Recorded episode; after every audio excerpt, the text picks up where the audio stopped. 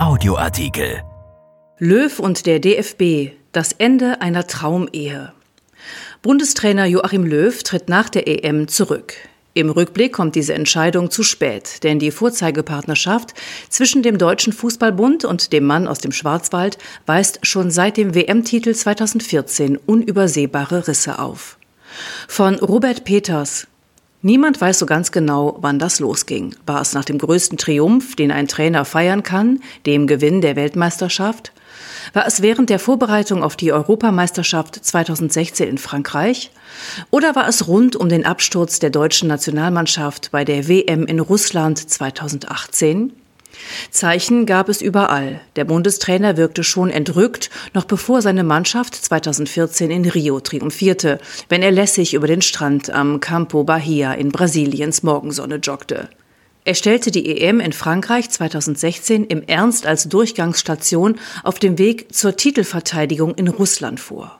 Er lehnte malerisch hingegossen an einer Straßenlaterne in Scotchy, weil er einem Fotografen einen Gefallen tun wollte, während ringsrum der deutsche Fußball in Scherben fiel. Als die Nationalmannschaft im vergangenen Herbst von den Spaniern mit 6 zu 0 verhauen wurde, sagte der Bundestrainer, jeder darf Kritik äußern, aber ich stehe über den Dingen.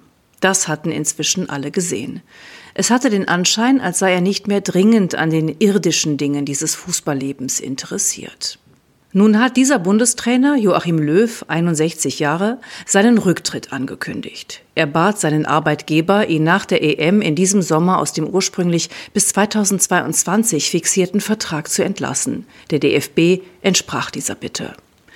Zum Nachtreten ist später noch Zeit. Deswegen gab es die üblichen Artigkeiten zum bevorstehenden Abschied. Er habe großen Respekt vor der Entscheidung, sagte DFB-Präsident Fritz Keller. Der DFB weiß, was er an Yogi hat.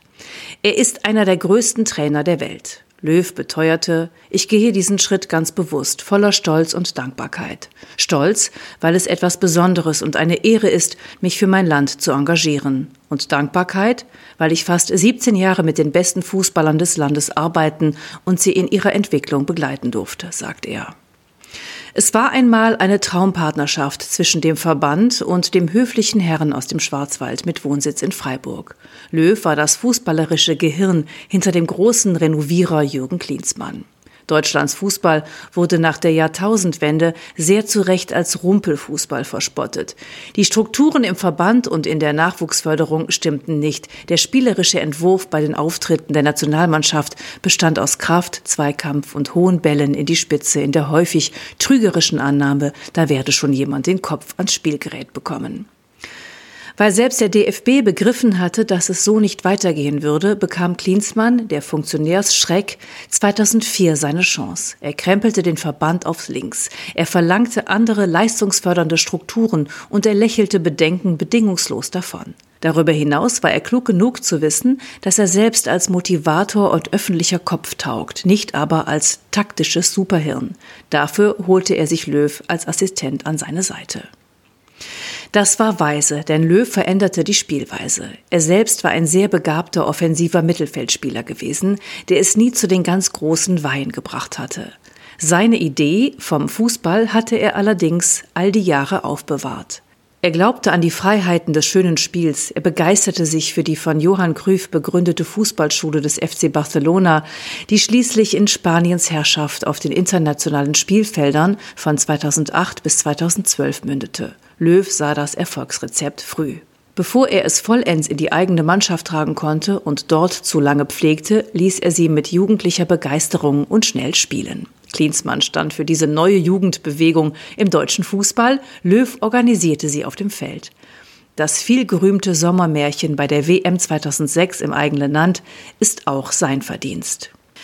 Das hatten die Vorgesetzten im DFB erkannt. Deswegen war es folgerichtig, dass Löw Chef wurde, als Klinsmann seine Energie und vielleicht auch seine Ideen verfeuert hatte. Mit ruhiger Hand baute Löw an seiner Vorstellung von Fußball. Eine außerordentliche Generation von Spielern half ihm dabei.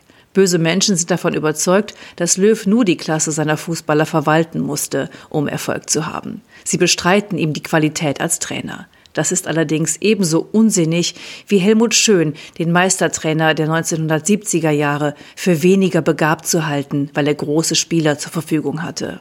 Beide haben ihre Teams gebaut und kein deutscher Bundestrainer hat eine derartige Bilanz wie Löw. Bis zum Absturz in Russland erreichten seine Mannschaft bei fünf großen Meisterschaften jeweils mindestens das Halbfinale. In seiner Amtszeit als Chefcoach erlebte er bei 189 Spielen nur 31 Niederlagen. 120 Spiele gewann seine Elf. Trotzdem begleitete ihn seit 2014, spätestens seit 2016, eine Aura des Abgehobenen, eines Mannes, der so sehr über den Dingen steht, dass ihn die Dinge selbst nicht mehr erreichen. Das ist nicht einmal unverständlich, denn bei all den Erfolgen, die ihm manchmal regelrecht in den Schoß zu fallen schienen, musste er sich irgendwann für unfehlbar halten, vielleicht auch für unersetzlich. So sah das vermutlich auch der unselige DFB-Präsident Reinhard Grindel. Er fand sich ganz toll, als er zunächst ohne Not den Vertrag mit Löw frühzeitig verlängerte und ihn dann nach dem Aus in der WM-Gruppenphase in Russland bereits am Frankfurter Flughafen als den richtigen Mann für einen Neuaufbau pries. Im Laufe dieses Projektes hat sich Löw dazu drängen lassen, die drei berühmten Routiniers Thomas Müller, Jerome Boateng und Mats Hummels auszuboten.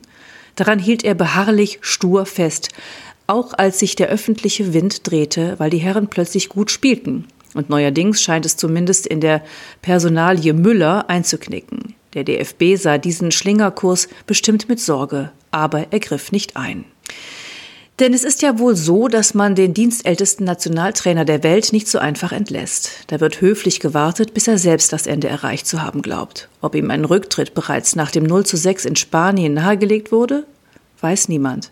Es ist jedoch nicht ausgeschlossen. Und es ist die Frage, ob Löw nun für die EM, wenn die überhaupt in Corona-Zeiten gespielt wird, noch der richtige Mann ist, auch wenn er versichert, weiterhin den unbedingten Willen sowie große Energie und Ehrgeiz zu verspüren. Vielleicht bekommt die Geschichte ja eine eigene Dynamik.